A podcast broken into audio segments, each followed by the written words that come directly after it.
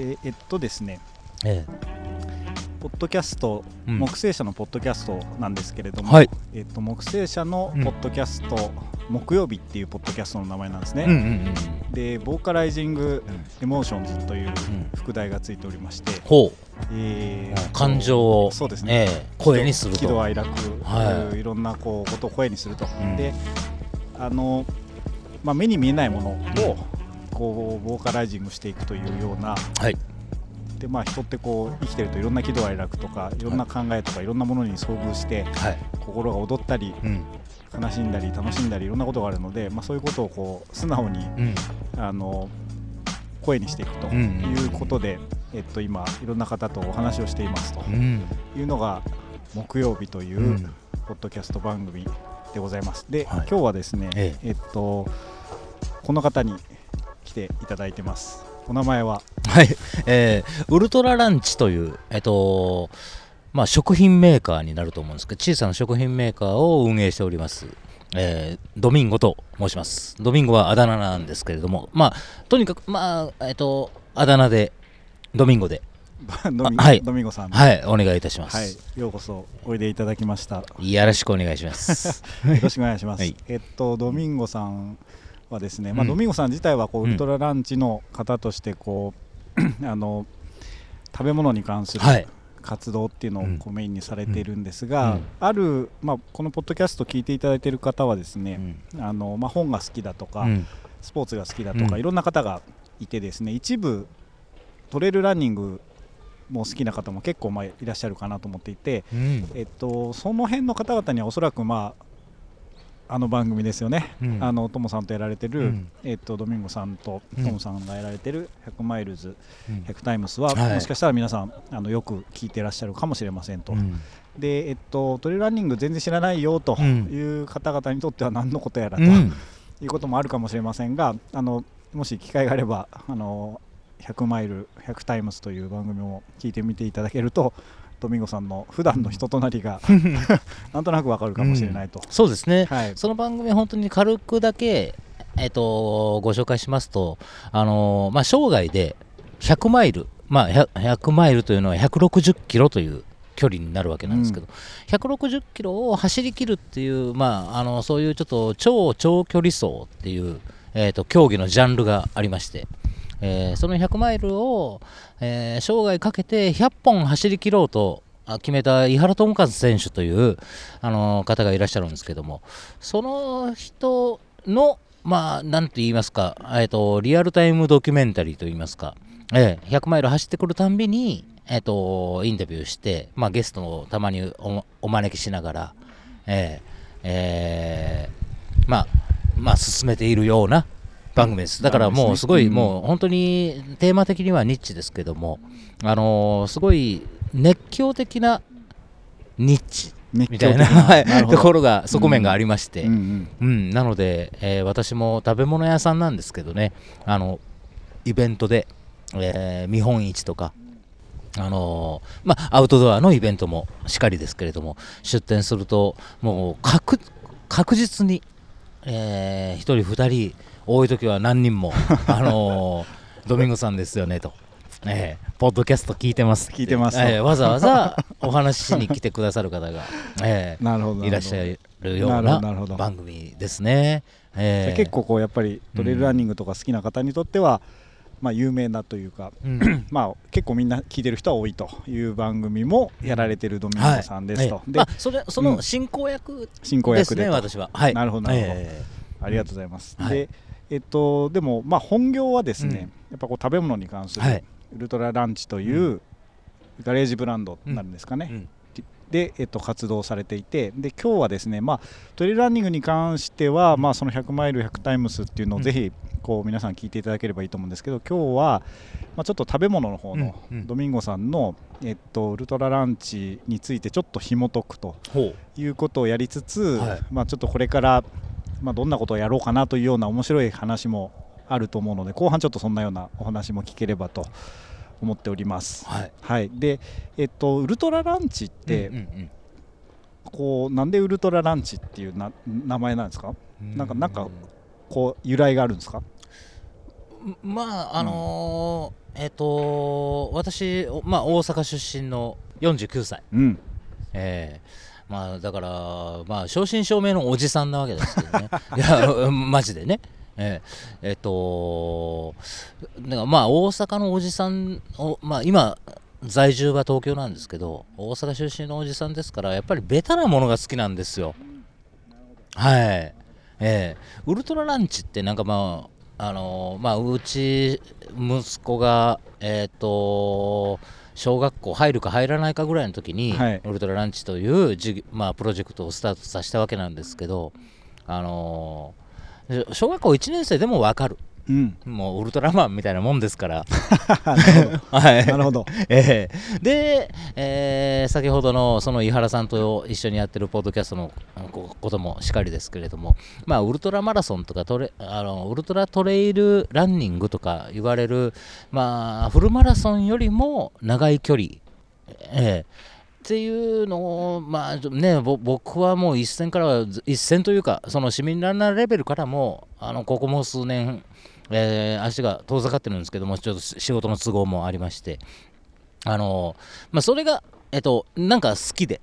それそれに関わる人たちも好きで、ええはい、それで、あのーウルトラと、はい、でランチはあのーもともとね僕他の仕事やってましたんで、えっと、副業副業というかもうあのーななんちゅうんかな。なんか草野球の、試合みたいな、うん。形でちょっとあのそのウルトラマラソン好きのウウルトラトレイルランニング好きの、えー人たちと一緒にちょっとランチパーティーみたいなあのイベントを開催したんですはよは。は2013年の1月。1月に。はい。なるほど。でえまあその、まあ、イベントですのでなんかタイトルつけないといけないなと思ってでなななあーでもない こうでもないと。あのーいいろんなまあなんかアイデアあったんですけどうんまあウルトラランチで。ウルトラ好きだしと。はい。ウルトラランチだからと。ウルトラランチでいいんじゃないかと。なるほどなるほど、はい。極めてこうシンプルではい。明快なうん、ことだったんですね、ウルトラランチっていう。その通りです。まあ、あのええ。お子様にとっても覚えやすいし、うんウルトラマンみたいだし、うんうんうん。ランチパーティーだと。はい。ウルトラを走る人たちのランチパーティーだからうん。ウルトラランチだと、はい。なるほど。それがうん。2013年ぐらいだったんですね、2013年のね1月から1 6月まで。はい、結局6か6回えっとあごめんなさい。5回だったかな、うん。えっとまあ 5, 5回ないし6回、うんうんえっと月1でえっと開催したんですよね。そこに私がまあ手料理といいますか、うんうん。自分で作った料理をご用意して。でお昼間ですけど、まあ、ちょっと軽く一杯ワインとか飲んだりとかしながら、えっと、座学会っていうような、あのシャチこばったものではないんですけど、うん。私が一応毎回ちょっとえ議論の中叩き台みたいなものをレポートみたいなものをご用意して、はい。で10分ぐらいあの、まあ、例えばビタミン B についてちょっとあのまとめてきたレジュメを、えー紹介させていただいてうん。その後食事を配膳して、えーまあお昼間ですけど週末のお昼間になんかワインもいっぱい飲みながら、はい、みんなで、えっとむしろちょっと雑談しましょうかと、うん。うん、っていうのが、うん。えー2012年はい。に、えーっと僕初めてのし生涯は初の100マイルっていうのをなんか、まあ、走ったことがあるわけなんですけれどもあの私なんかよりもはるかに走力の高い有名な選手、うん。えーとかがやっぱり途中の栄養補給、うん。まあ、160キロっていうのははい。むちゃくちゃ速い選手がむちゃくちゃ走りやすいコースでもやっぱり16時間ぐらいはかかりますから。はい。えっとあのその間に何らか食事をしなきゃなんないわけなんですよね。なんかもう少しエネルギーも切れると、はいうんはい。うんそれ、ね、無補給で走り切る人っていうのはおそらくいないと思います、うんうん。ええ。そうですよね。みんななんかこう食べたりとか、はい。ジェル飲んだりとか、はい。そうです。アメちゃん食べたりいろいろしてますもんね、ええ。うん。で木星社のこのも木曜日。木曜日。ポポッドキャストをお聞きの方にとっては、うん。馴染みのないスタイルかもしれないんですけども、うんうん。あのーすごく糖質を凝縮させたあエナジージェルって言われるような、うんうん。えっとね、コンビニで売ってるあのウィダーインゼリーとかありますよね。あれよりもさらに凝縮させたようなもっとこう甘いってね、はい。こううん。えっとねく口に含んだ印象で言うと蜂蜜そのまんま口に出てるような なんかそそういうようなね、うん。えー、と高機能食品っていうのを、えーもっぱらあの基本的には食べると。持って食べ持って続けるっていう。走ると。まあちょっとちっちゃいからこう走ってても持ちやすいし持ちやすいし軽いしそんなに重くないし、はい、うん。ええ。それでえっとまあ私もあの初めてうん。そういうウルトラというか、超超長距離走にチャレンジするにあたってはやっぱりスポーツ用品店の店員さんとかあのまあ先輩とかそういった方のアドバイスを得るわけなんですけどもうジェルありきなんですよねみんなもうやっぱ考え方が。ジェルだと、はい。うん、であジェルサプリ。うんうんうん。うん、なんですよね。で、えっと、まあ僕もその撮り始めの時って、なんちゅうんかな、なんかプ、ププロ用っていう感じがするわけですよ。はいはいだから、うわ、なんかすげえプロみたいみたい。んと思ってちょっとだけテンション上がった時もあったんですけど、はい。やっぱりね2回3回4回5回とあのーまあそういうまあエナジージェルとかサプリとかで、えー食事の代用をうんしてしまうと、うん。なんかねやっぱりそんな美味しいもんではありませんしねそもそも。えっ、とですごい比重の高いもんだからちょっとやっぱり胃に溜まりやすいのかな、うんあのうん、すごくえずくようにもうん。なってきち気持ちゃったりとか。悪くなってこうはい。うんあと、えーまあ、ジェルもしかりなんですけども特にサプリメント、はい。えー BCAA とか、うん。あのいありますよね。いっぱいいろんうん。な粉とかういうのもあり今やコンビニでもあの全然販売されてると思います、うんうん。うんそれくらい、えっと市民権をうん。得ているものなんですけども、うん。基本的には本当に極度に疲労した時とか、えっとんに取るものだと思いますよね。まあ、日常的にそんなねうん。バカバカ飲んだりするもんでもおそらくないですよね。そういう高機能食品はい。系のやつは、ええ。なんですすけど、えーそのエナジージェルもサプリメントも、うん。あの私が買いに行く。で相談をする。スポーツ用品店の店員さんはもう慣れるために練習の時から使ってください なるほどね、いう、うん。普段から。やっぱうん。り急にそんないきなり取ってもやっぱ気持ち悪いから、うん。普段から食べ慣れようと。そう。でなんか言いたいことは当然わかります。よ、うん。わかるし、うん。えっとまあそうなんだろうなと。一理もあるんだろうなとは思うんだけれどもあのーままず味の部分でちょっとぼ僕は一回なんだもうちょっとなんかあ飽きちゃったじゃないですけどあんまりなんか長い何回も何回も取りたいものではないなって思っちゃったっていうこととそれとえっと、これエナジージェル、えっと、よりもどちらかというと特にサプリメントの方なんですけれどもサプリメントっていうのはもうね例えば日常で食事で得るお肉とか魚とか、まあ、野菜穀物あの含めて、えあのお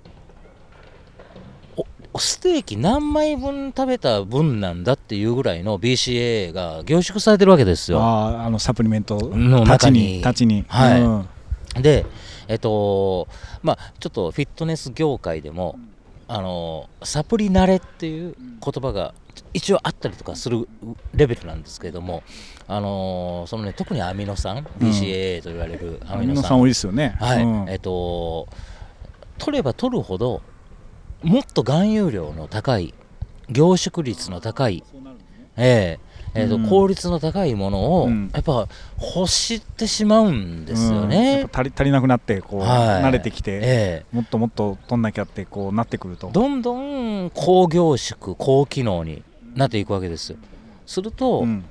普段食べてる、え3食まあね2食の方もいらっしゃるかもしれませんけどあのまあその3食3度3度の食事がうん。自分の体にとって極めて不効率な食事になっていくんですよ。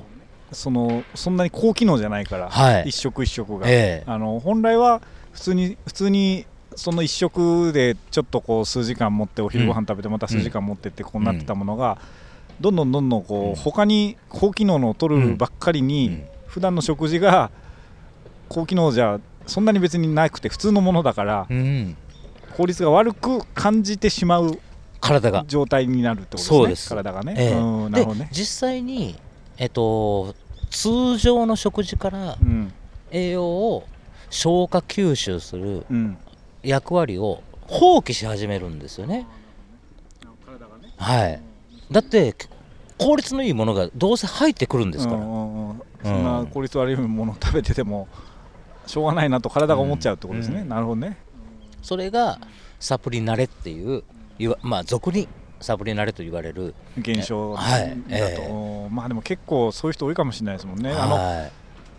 まあなんて言うんだろう。こう、いろんな種類のこうサプリメントだけ毎食食べて生きてる人がいますもんね、もうでもなんかえっとね究極の進化かもしれないんですけどね、うん。それ,、まあ、それは。ひょっとしたら、ううん。でも僕は少なくとももうちょっと食事を、うん。えっとあの栄養補給だけじゃなくて、うん。楽しみとしてもそうですよね。考えてる側の人間ですから。ね。うん。なあのーなんかねやっぱりねちょっとそれが大会中とはいええっとなんか完全に置き換えられてしまうことを前提にしてんのもなんか寂しいなっていう気持ちもあったし先ほど申し上げた通りあのー僕なんかよりもはるかに有有名でまあ総力もあの高くて、えーあのまあ、ほぼプロとして、はいはい。活動されているような選手でも、その2012年当時っていうのはあんまり超長距離走っていうのが日本でもたくさんかいあの大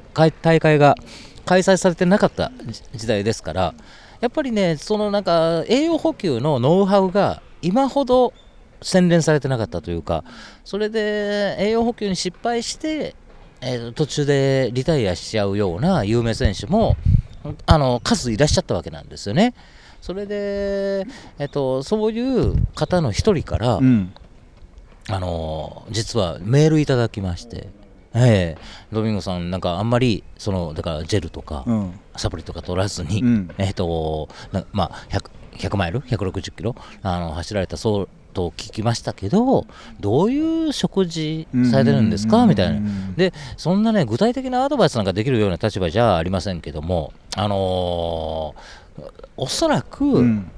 え1時間に250キロカロリーとか、うんうん。例えば、はい。運動強度の高い選手として、うん。それを取り続けなきゃなんない。でそのと取る方法がジェルってていうものではそれだけではないと思うだけでいいんじゃないかなと僕は思いますと。えあのなんかあのアドバイスにも何にもならないですけどもあの、まあ、返信したらなんか結構ねなんか喜んでくださってあの何度もえーなんかメールのやり取りとか、はい、これがなんか僕の、えっとまあそのウルトラマラソン、ウルウルトラって呼ばれる、うん。そのフルフルマラソンよりもさらに長いうん。100キロとか160キロとか、なんかそういう、あとトレイルランニングっていう歴史の若いスポーツだからこそかもしれないんですけども、なんかすごい風通しの良さを感じたんですよね。ああなるほど。うん、そんな、なんか目上の人が、表現悪いかもしれないですよ。でも、えっと、その総力的にも、はい。知名度的にも、えー僕なんかよりもはるかにあトップレベルうのん。選手が、なんかなんかわた私みたいな、あのー人間にちょっと質問してくれるとか 私みたいな人間あのーうん。っていうのがあこれはやっぱりちょっとなんちゅうんかななんかあのーうん。100メ例えばですよえー100メートル、うん、オリンピックに出る選手が一般市民ランナーにアドバイス求めるってあんまり多分ないと思うんですよ。おそらくそうですよね。あんまり想像できないですよね、うん。100m どうやったら速くなるのとは、はい。ね、聞かないですよね、多分ね、うん。そのえ栄養何取ればいいのみたいなのは、おそらくまあ聞かないですよね。それがなんかうん歴史若いっていうこととか、あとやっぱりそのなんか山道走ったりとか、あのだから、えっと、山道を走るっていうことは、すなわち、えーあの何を意味するかというと、同じ100キロでも、えー累積標高であったりとか、路面の状態とかであったりとかでもうレースごとに千差万別なわけです、うんだからね、はい、あんまり持ちタイムっていう概念もあんまりないんですよね。なので、なんかそういうなんかクラス意識、階級意識みたいなものよりも、もうちょっとなんか同じスポーツ、同じ趣味、うん。同じチャレンジに取り組んでる仲間みたいな意識がそのトップの選手も裾野の市民ランナーもなんか共有できているのかなっていうのですごくあのかなんか感動したんですよね。それで2000 2012年、はい。それええ。ちちなみにレースはどなんていうレースですか？八ヶ岳スーパートレイルっていう、八ヶ岳スーパートレイル。はい。あのなるほど。なるほどうん。2回でうん。終わっちゃったちょっと伝説みたいな、あのーまあ、そういう扱いされてる大会なんですけども。でそこでそんなこう体験をされてっていう、うんやっぱこう山とかなもう超長距離長い距離とかうん山であるとかっうん。ていういろんな要因に要因でそういうまあでももう10年ぐらいしかまだ前じゃないですもんね、そのそのきょそれがあったのが、まあ、たった10年前ぐらいのうん。若い競技というか、やっぱりこう、うん。まだまだいろんなことがこれから解明されていきそうなうん。競技かもしれないですね。だと思います。うん。でそんな中でこううん。おっしゃるようにこう、うん。あの平坦な道を行くだけじゃなくてやっぱり山だし気候も変わるし食べ物も食べなきゃいけないし、うん。その時に何を食べるかとか、うん。いろんなこうことをこうみんなであでもないこうでもないと。考えながらっていうのがまだこうやっぱりすごく、あのー残ってて、はい、まあ、面白いところでもあるという、うん。そんな感じなんですかね。そうなんですよ、うん。でそのウルトラランチというタイトルをつけて、つけて、えっと、ランチパーティーというか座学会の、うん。座学会兼飲み会兼雑談 雑談会みたいなものを開催してみたら、うんうん。あの意外とみんなすごい、えっと、参加者の数も、うん。えっと、来てくださる方の数ももう当然なんですけどもその熱気が。ああなるほど。はい。へえやっぱじゃあこうまあジェルも当然こう食べながらっていう方もあのたくさん今でもね、いうん。いらっしゃると思いますけど、うん。やっぱジェルだけじゃなくてその、いわゆる高機能であるっていう、いわゆる機能だけを求めるのが食べることでもはい。おそらくないだろうな、うん。あるいはあの食べることに関しての、うん。まあ、なんかその、まあ、超ウルトラっていうちょっと特殊な、うん。面白いこう新しい、まあ、ある意味冒険をみんなでするような中で、まあ、食事に関してはこういうこういうことなんじゃないかというような、そういうこうことを考え始めてる人がいるよっていうのがおそらくみんな面白いなと思ってこう、ね熱狂的にある意味こうみんな集まってきたっていうそんな感じなんですかね。本当そうだと思います。ええで、まあ、毎回50人ぐらいの、あのー参加者の方が集まってくださって、で、土曜日だったり日曜日だったりのお昼の、お昼ご飯の時間帯なんですけども、で、ね、ああでもう結構みんな、あの積極的に発言もしてくれますし、うんうんで、うん。えっと、まあ、さっき私に相談してくれたトップ選手のお話を、あのーうん。しましたけれどもそのトレイルランニングしかも100マイルとか100キロとか長い大会ってうん。あの、えっとね、一応大会を運営するにはいろんな、あのー人が必要ですから、えーコースマーキングをする人とか、えっとせ通過した選手をチェックする方とか、うん。たくさんのスタッフが必要ですから、うん。やっぱり制限時間っていうのが設けられてるんはいですよ。はいえー長いものだと制限時間48時間っていう大会もあるんですよ。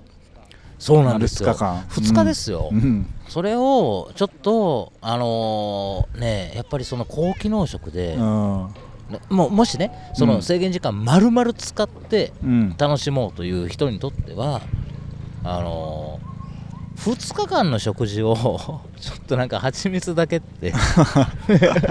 あのどうなの？みたいな。気持ちはやっぱありますよね。そうですよね。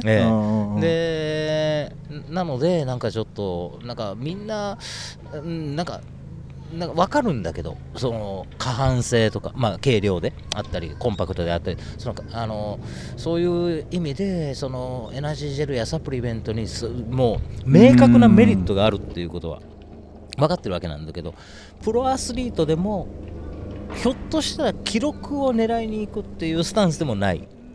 なんかもう冒険心があって、ちょっと面白いチャレンジだなと思って参加してる方にとってそこまで置き換えなきゃなんないもんでもないんじゃないかって思ってた人はすごく多かったっていうのをすごい痛烈になるほどね感じたですよなんるほどね。ね。なるほどね、はい。あのーなんかいろんなこう示唆に富むうんお話ですよね。おそらくそのいわゆる何かの効率性とかすごくこう成分うんとかうん。パフォーマンスとか、なんて言うんだろう便利になるうん。こととかも、うん。持ち運びやすすぎすぎてどんどんどんどんなっていくっていう、うん。いわゆるそういうこう一見進化してるようなはい。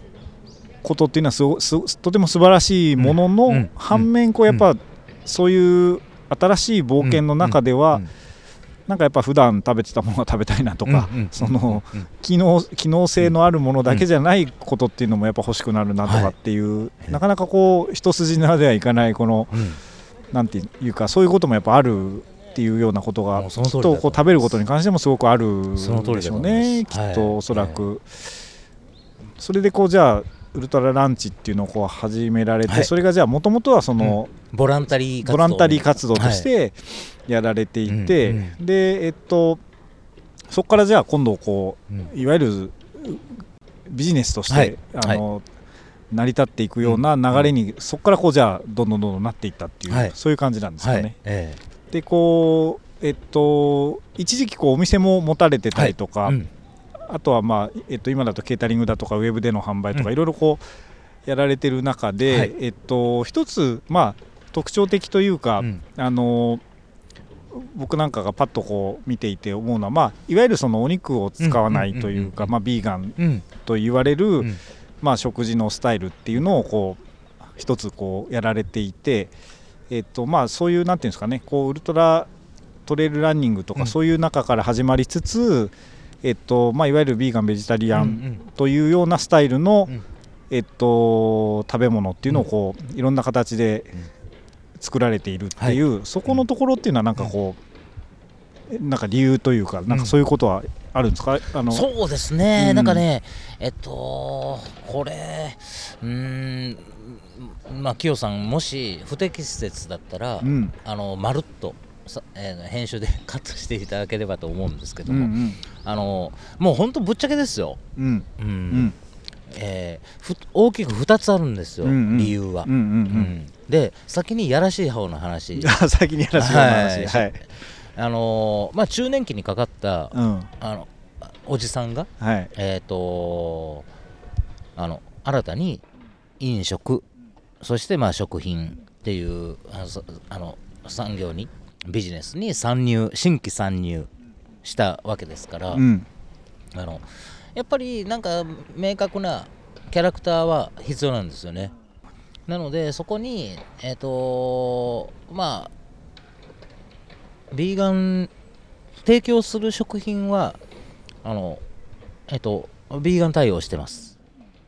っていうのをまず一つ選択したっていうことですうん、まあそれはこう分かりやすく。えっ、と再化のために。なるほどね。なるほどね、こう今からまあある意味こうこ後発というか、はい。あのまあ別の仕事まあ音楽の仕事をされていて、うんうんうんでまあウルトラトレイルランニングにもにも出会い、うん。なんか食事をやるぞとはい。いうことになった時に、うん。やっぱ何かしらこう、まあ、ある意味こう看板として、はい。こう分かりやすい採火っていうのが必要であるという、まあ、極めてこうなんていうんですかね、めうん。明確なというか、そういう理由がいやらしい方の話、まあ、はい。いやらしくないというか 普通の、うん。普通のはい。多分ねおそらくことだと思う、そうですね。えっとね例えばあまたある焼肉さんの、うん。焼肉屋さんの中で、うん。うん。えっと一つのお店は、うん。えー、英語和牛一頭買いっていうので、あのー差別化されてるかもしれません、うん。うん。うん。うん。それと同じですよ、ですね、うん。うん。まあ、じゃあ自分がこうやるとしたら、はい。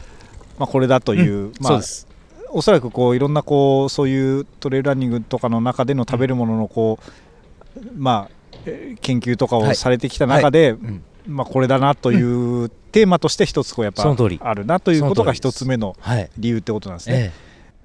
ええ。はい、でもう一一つ。の理由ですよね、えっとあの私3年半とか、まあ、4年弱ぐらいかな、うん。えっと実際に、えーそのビーガン生活っていうのをじ自分でも取り組んでた経験はあるんですけれどもでも、うん。あの今、えー、と私はビーガン生活やってないです。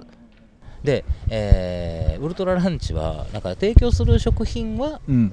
えー、とそのビーガン仕様というかビーガン対応しているものに特化してうん。もうそこに集中して、うん。えー商品開発を行ってるわけなんですけどもあのだからといってライフスタイルとしてベジタリアンビーガンっていうのを提唱するつもり全くないんですよねもっと分かりやすく言うと肉食を絶対に否定しない、えーというのをあの謝謝罪にしてるんです。はい、えーそれで、えーななんでかって言いますとあのー私はそのまあ食品を提供する側で、何らかちょっとまあ細々とはいえビジネスをうん。しようと決めた時になんかやっぱり意見を持った、あのー事業体になりたい、うん。でその中でもう幼少期からなんですよ。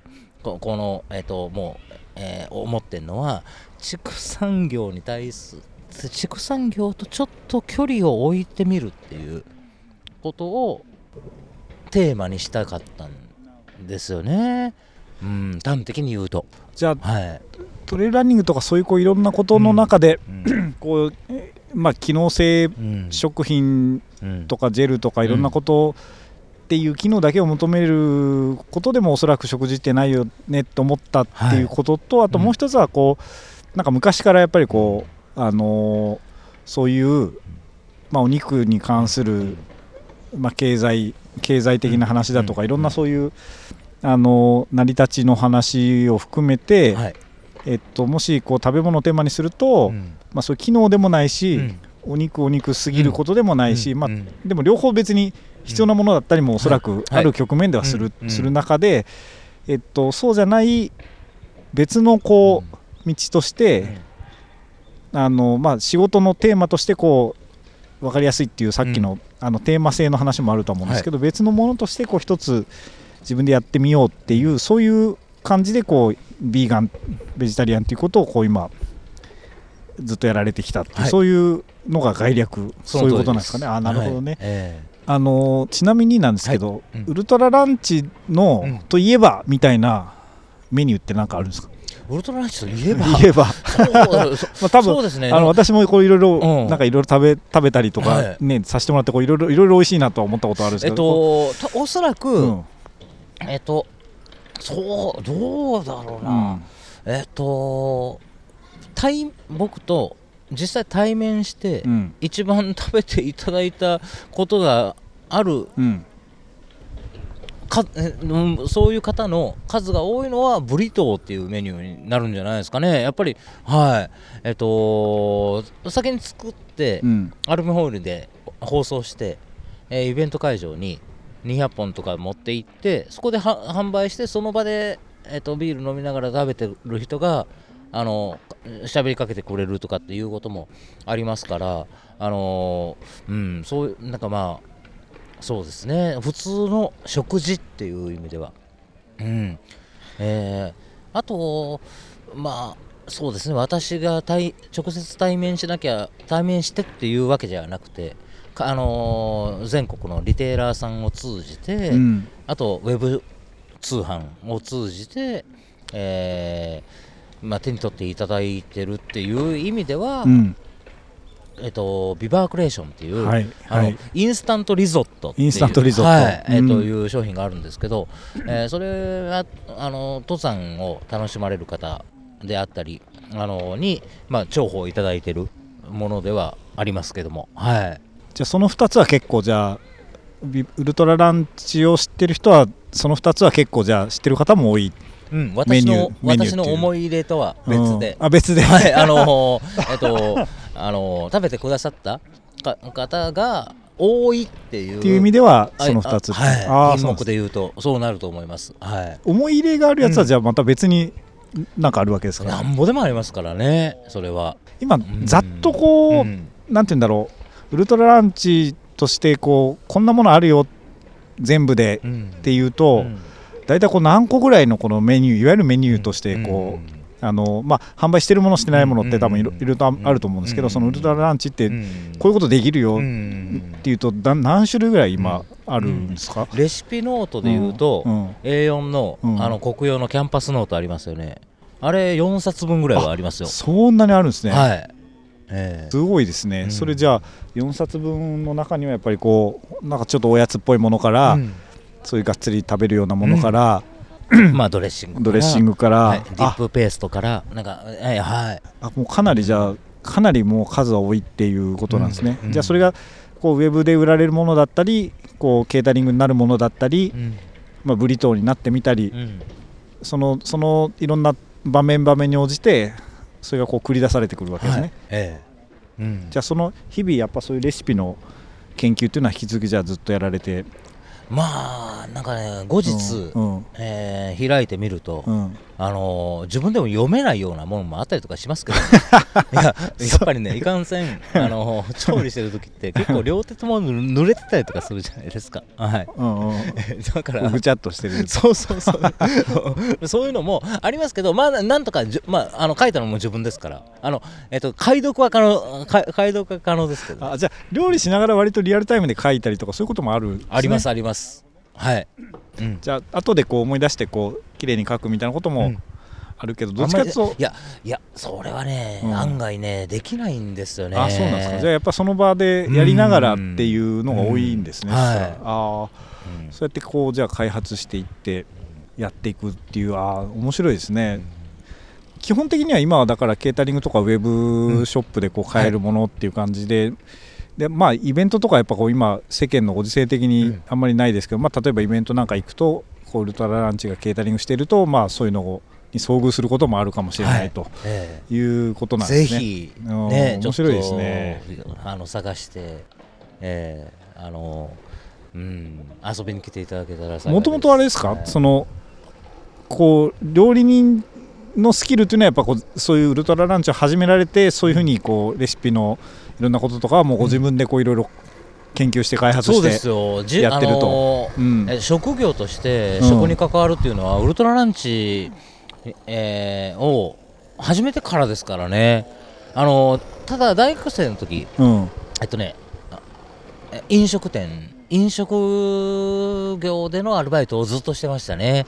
あえーでその中には結構スパルタなところも。スパルタ。はいえっと含まれてましたしああと社会人になってからも、えっとねあの福岡にある、ーうん。えっと高級だしメーカうん。ーの、えっとまあ、直営店うん。の中のイートインスペースの厨房スペース。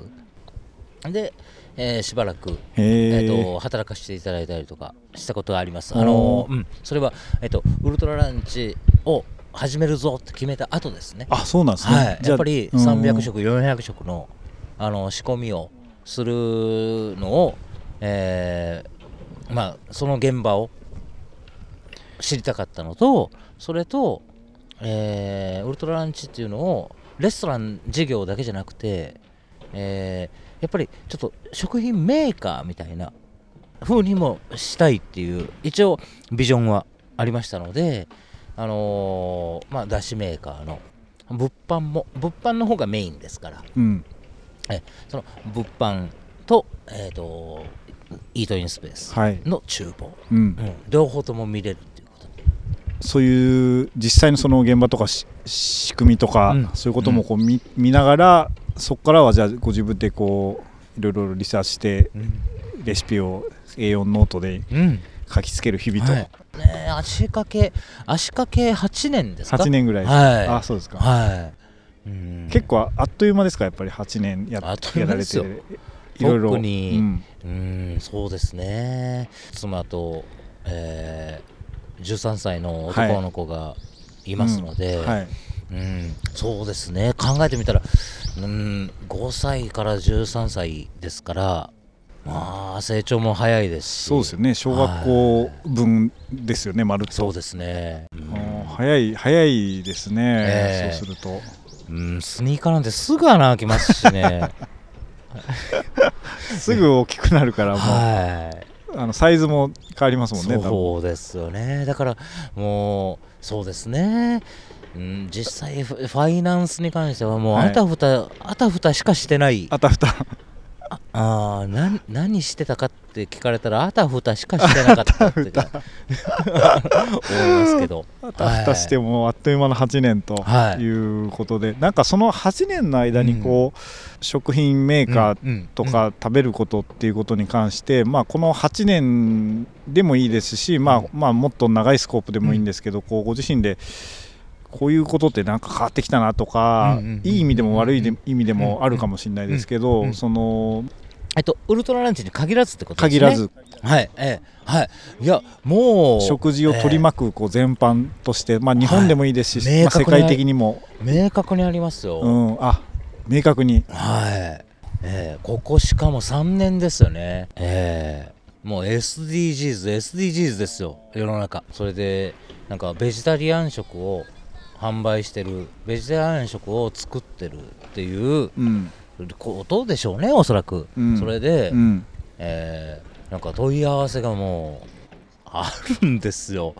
でもう、えーまあこれはね一概にどっちが悪いとか言えるものではないとは思いますけれども SDGs ってうんビジネスじゃないような気しますからあのーまあ私に問い合わせをしてくれる人っていうのは当たり前ですけど事業体に対して問い合わせをしてくれるわけですから100%ビジネスのことを考えてあの問い合わせをしてくださるわけですよね。でも普通に考えてくださいよ。サステナブルで、うん。持続可能で、えーデベロッパブルでっていうこと？簡単なビジネスになるわけないじゃないですか。ま あそうですよね。う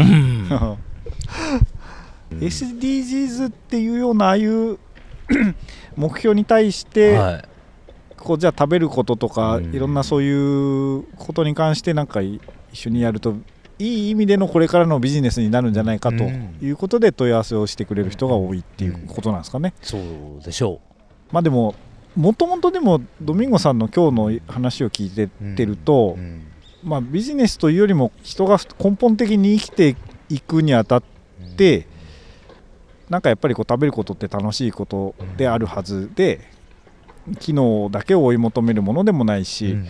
うん。その反面うまけりゃいいでしょっていうのはもうね。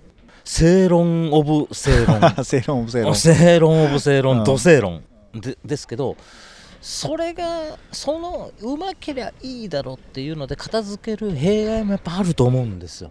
はい、だなんかそういうことの中で、うん。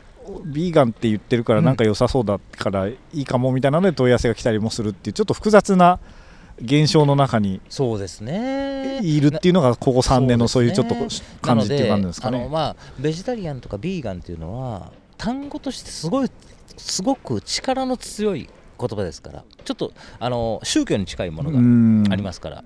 生き生き方を選択しましたぐらいの、あのー精神力がありますからね。この単語自体に。そのビ例えばですけどそのビーガンの方に、なんでビーガンになったんですですか、うん。ビーガンって何がいいんですかって聞いたら、うん。まあ、3つぐらい言うとしたらな何をおっしゃるんですか？やっぱ健康にいいいやーとか。これはね、うん。えっとねまあいやえっとね典型例っていうのは当然ありますよ。でもほんとねそれぞれなんですよ。やっぱりなんかねたまあああのアレルギー疾患を含めて、えっと食べられなくなったっていう方もまあもちろんいらっしゃいますしやっぱり動物愛護っていうっていう観点もいらっしゃるし、うん。えーいらっしゃいますし、あのーえだからね、なんかあんまり類型に分けることっていうのはなんか難しいかもしれないですけども、でも、えーやっぱり、あのー私は献立案として、えーお肉、魚、卵、乳製品が含まれていない、まあ、完全菜食と言われるもの、献立案として面白いっていうことを提案したいっていうのがなんか一番なんですよね。ウルトラランチはじゃあその中で、うんまあ、3年ぐらいこう、あのーまあ、そういう SDGs 的な流れでこうビジネス的には問い合わせを受けることも多くなったというような中で一番やっぱりじゃあこうウルトラランチがビーガンフードとしてビーガンガレージブランドとしてやろうとしてるのは献立としてこういうのがあると面白いんじゃないかとはい。うその例えばお肉屋さんとか焼肉屋さんとかラーメン屋さんとか、うん。いろんなパン屋さんとかいろんなものがある中で一つの考え方としてこういうのもあるよっていうのを新しく作ってみた。そういう、そういう感じなんですかね？そうそう受け止めてもらえたら嬉しいなとは思ってます。はい。じゃあこうやっぱりこうそういう一つのあり方美味しくて当然ながら栄養もあるし、うん。新しい新しいというのもちょっと違うかもしれないですよね、あの昔からあるし、だからそういうそういうオプションをこうあのいろんなレシピを作ってやっているというのがウルトラランチっていうことなんですかね、ええ。特にここ3年とかこれからっていうことを考えた時にやっぱりこうこう大きな意味を持つですかね。やっぱまあご自身でやられてるとやっぱりこうこれだと思ってこうやられてると思うんですごく大きな意味があると思うんですけど例えばご家族とか友達とか例えばウルトラランニングのコミュニティとかそうじゃないコミュニティもいっぱいあると思うんですけどいろんな人に対してそれがじゃあどどういうふうにこうどういうふうなオプションとしてこう捉えられていいくといいなっていうそういうお思いというか、うん。あんまり、うん。えっとそうですね。なんかえっとうんなんかココミュニティ内のことっていうのはあそのアウトドアとかスポーツマンとか自分自身として積極的に考えることはあんまりないです。はいええ、どうなんかあのむしろ、まあ、さっき申し上げたように、あのーなんかもっとビジネス観点で、えーもっと言うと金儲け観点でこ声かけてくださる方に、えー、とどう対応していくべきかなっていうのは、えーとあのー真剣に考え始めてはいますけども、はい、それなんかこうううまく一緒にこうなんかやっていけるとやっぱりいいよなっていうそういう方向性なんですかね？うん、なんかもうちょっと発言力増せる増すことができるんだったらあ組み方次第かなっていう。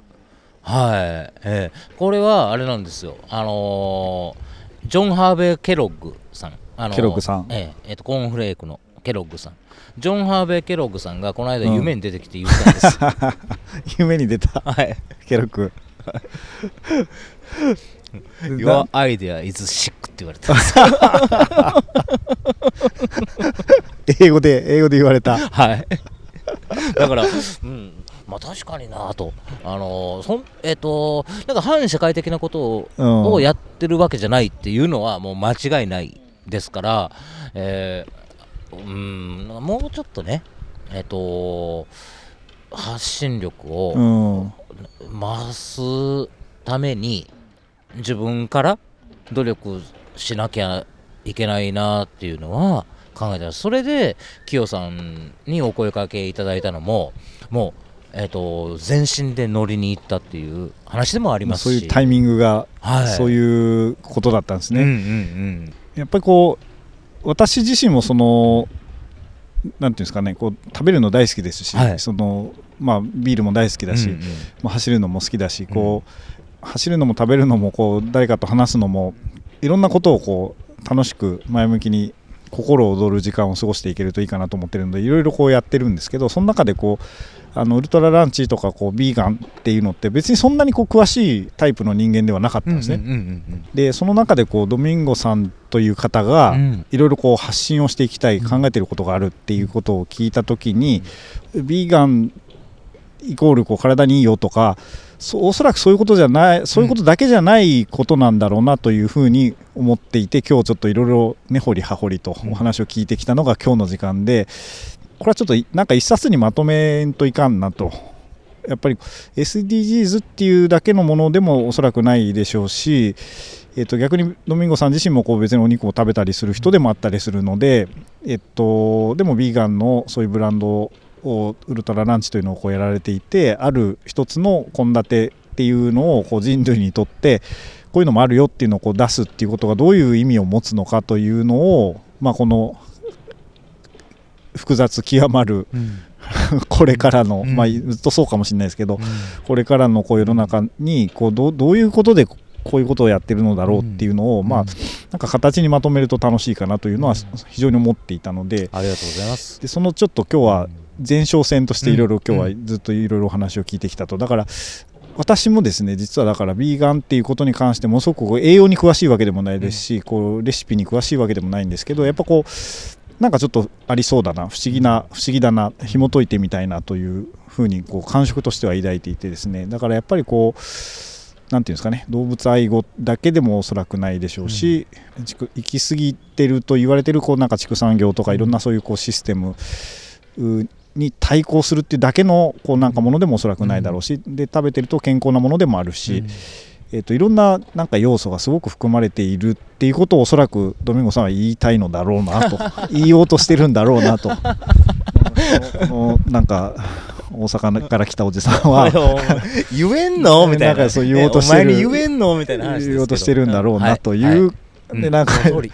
よくわかんない夢を見ちゃったと、うん。ケロックさんのとうんいう感じなんですよね。だかはい。ら非常にこうあの木星社っていう出版社をまあ始めたのもまあそういうこうやっぱり心躍るものとか時間とかっていうのをこうあのいろんな意味でこう形にしていきたいなということを考えていたのでやっぱ食べることってすごくうん。あのまあ、我々の根性での 生きている時間の中ではすごくやっぱりすごく重要なものだったりするのでそあの非常に形にしたいなと思ってたんですね。だからまあ端的に言うと一緒にこれから本を作りますと。はい。いうことがこれから湧き起こってくると、いいうのがまああのちょっと今までお話を聞いた上で、うん。えっと、これから一緒にやりたいことということなんですよね。でまあうちはですね、まあ、基本的には本屋さん本屋さんなので本を作るんですけど、まあ、本をきっかけに例えばまあランニングの本「まあ本当のランニング」という本が出版されたんですけども、えっとまあ、本当のランニングっていう本をきっかけに、まあ、走ることについて考えるとか走り始めるとか走ることによって心身のバランスを取るとかいろんなこうことにつながっていくようなことができるといいかなと思っているのであの本を作ってそれをきっかけになんかこう楽しくいろんなことを皆さんとやっていくということを、まあ、いろいろいろんな形でやるんですけど生きてる中でこういろんなことってこう必要なことがたくさんあると思うのでその中のこう食べることっていうテーマで今回はちょっとドミンゴさんと本を作るという計画を作りましたというのが、えっと、一つ今日の面白い話ですかね。告知事項。告知事項面白い話ですかね。ですね。はい。でまあ平たく言うとウルトラランチの本が出ますよと。出ますよと。はい。これあれですかね、えっ頑張らないととウルトラランチの本が出るのは、まあ初めて。もちろんですよ。初めて、ええでこう今までこうはお話しされたようなこととかやってこられたこととか、うん。まあ、ここ最近の所感それからこれからこんなことを考えていきたい、うん。こんなことをやっていく、あの網羅されてるわけですねきっとおそらく。考え方というか、おまあ、うん。思いというか、ウルトラランチっていうのはどこういうことを考えてこういうことをやってるんだと。そんなようなことなんですかねおそらく。そうですね。まあ。なかなかないかもしれない本、えー。ですよねそううん。日本だと。だと思います、うん。あのあまり、えー、とちょっとああの国内外においてもああんまり現時点では類例のない内容の、内容だと思います。そうですよね、そうですね。あの食べ物うん。っていうとやっぱこうなんだろう。例えばシェフが世界をた旅して食べるとか、うん。そういう、うん。まあ、ドキュメンタリー冒険とか、いろんなそういうのはこう過去にもうん。こうベストセラーになったりとかあとはまあいわゆるレシピ本ですよね、うん。そういうのはたくさんありますしあとはそういうこう、まあ、文化人類学的うなん。そういうう食べることの、まあ、歴史とかそういう学術的なものもまあ今まではあったけれども、今この瞬間にウルトラランチというブランドが、うん。まあ、ちょっとユニークな形ではい。述べるようなうん。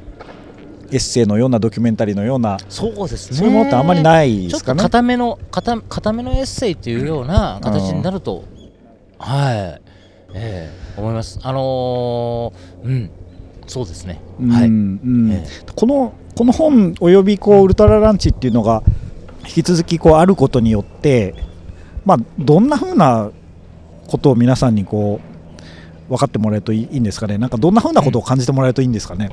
あいやえっとああそそうですね。えっとこの本ないしえっと私ウルトラランチの、はい。えー活動を通してってうんことですね。そうですね。そうですね。はい。はい。えーっとねそれはねえーっとかなり端的な話ですよ。常にうん。なんか他の選択肢があるんだっていうのをえっと認識しておいた方がいいですよっていう。はい。それはあの食べることに関してっていうことですね。もちろん。他に関しても。うんうん他に関しても、えっと、なんか不安感煽られるような言説とかっていうのは当然もう世の中にたたくさんはびこりますし、えーこれ食べてれば痩せますよみたいな。なんかほ嘘か誠か分かんないようなものもあの世の中飛び交ってますけれども、そんなんとはちょっと根本的に違う考え方のプロトコルとしてオルタナティブって、まあ、選択肢っていうのを持ってた方がいいと思いますよ。っていうメッセージが、まあ、本ではもちろんですし、そこを僕は、えっと、ちゃんと、えー初めてしっかりと書こうとは思ってるわけですけども、うんうんうん。まああのウルトラランチっていう零細企業のあの日々の活動でもんなんか伝わってくれたらいいなっていうふうのは思ってますけども。はい、じゃあ食べることおよび、うんうん。それ以外に関してもやっぱうん。これだという、まあ、通常目に見えてるようなことだけじゃないことっていうのがやっぱりこう考えるべきこともおそらくあるはい、し、そう思います。これは僕は僕は反骨精神っていうことを話してるんじゃないんですよ、うん、でもんまあ土俵を変えるっていうんでしょうかうんうんね、うんうーん。なんかね考え方として持っといた方がいいような気がするんですよね。いやもう言っときますけどあの今みんな今我々我々、うん。特に日本人。日々当たり前のように食べてる牛肉豚肉鶏肉っていうのはものすごい高級品になりますよ。今後もう数年ないし10年15年で。うんもう世界中で取り合いになりますから。当たり前なんですよ。その時にあれあれどうしたどうどうしたらええの？どうしたらええの？みたいな。で、えー昔我々の親とかそ祖父祖父母のうん。世代とかのように粗食じゃ、なんじゃとかって言って、えーまあな大根の煮っころがし。うん。っていうのがああのなその時に食卓に並ぶのかって言ったら今の時代そうじゃないんですよ。うん粗食かもしれない。ね粗食かもしれないけどすごくカラフルで、えーあの満足度の高いものも全然作れるんですよ。はいもっと人間のポテンシャルを信用した方がいいんですよ皆さん。スキルとか素材とかいろんな工夫によって、まあ、もっと楽しいことをよりこういい形でできるっていう可能性がすごくあるっていうことですね。そのうんだろう。うんステーキを食べるっていうのは、今ではちょっと考えられないぐらいの晴れの日の食事になると思いうます、ん。うん。それはもう非常にこう深いいろんなことがやっぱりその畜産業の話とかはい。経済行き過ぎてるかもしれないこう経済の話だとかいろんなことが踏まえてまあお肉ってお肉を食べるっていうことがうん。なかなかこう今と同じ状態ではなくなってきた時はにい。我々ははて何を人間らしくうん。食事を食べて生きていくのであろうと考えた時にあの昔の食事だけに戻ることもおそらくないうん。よねと、うん。でその時に働かせるべきはウルトラランチの知恵であると。はい。でこういうことをやるとより楽しくあの別のオプションとして生きていけるかもねということをこうあのなんかこう感じられるようなものになるっていうそういう感じなんですかね。だからおそらくこの今お話伺っているとこうカウンターとして何かと戦うとか何かの構造を変えるとか誰かを批判するとかそういうことでもおそらくなさそうで、うんうんえっと、いろんなことを踏まえてこれをやると面白い楽しい、うん。食べることも楽しい、うん。栄養もあるみたいなことを新しい形でこう提案をしていくような、はい。そんなことをこうドミンゴさんはやろうとしてるってことですねきっと。あのできるように応援してください。できる。えちなみにその本のタイトル、ーはい。かっこ仮かもしれないですけど、うんうん。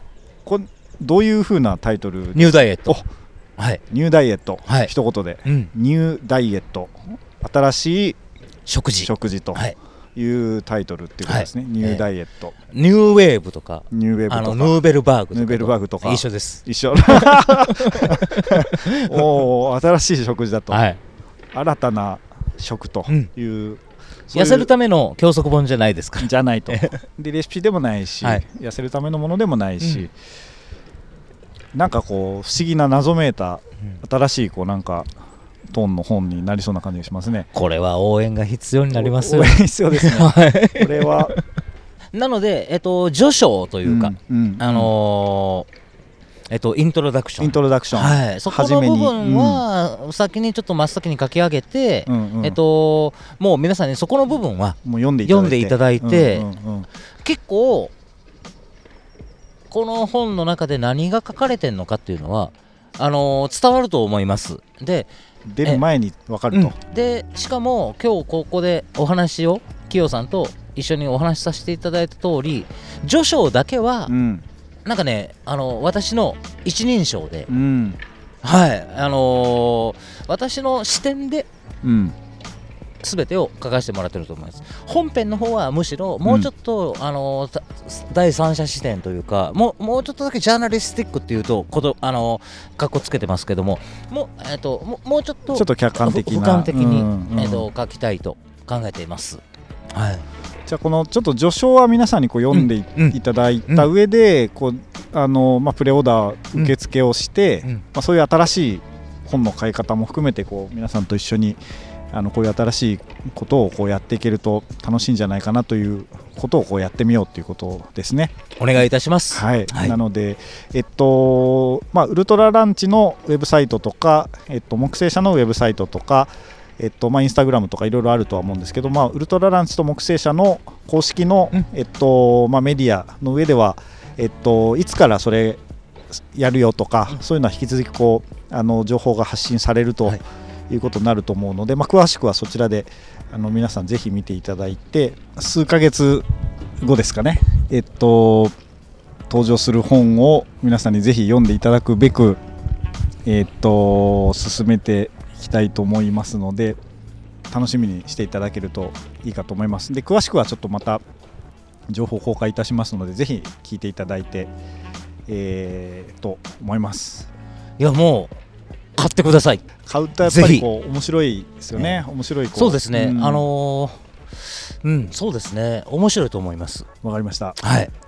ありがとうございます。じゃあ引き続きあの皆さんぜひ楽しみにしていただくということで今日はどうもありがとうございました。ありがとうございました 駒沢公園で小沢公園で、はい収録しましたけどね屋外で気持ちいいですね。はいええちょっとさすがに若干寒くなってきましたね。若干 冬なんでええそろそろ撤収しますかね。撤収しましょうはい、ありがとうございました。はい、ではまたありがとうございます。よろしくお願いします。はいどうも Thursday, vocalizing emotions.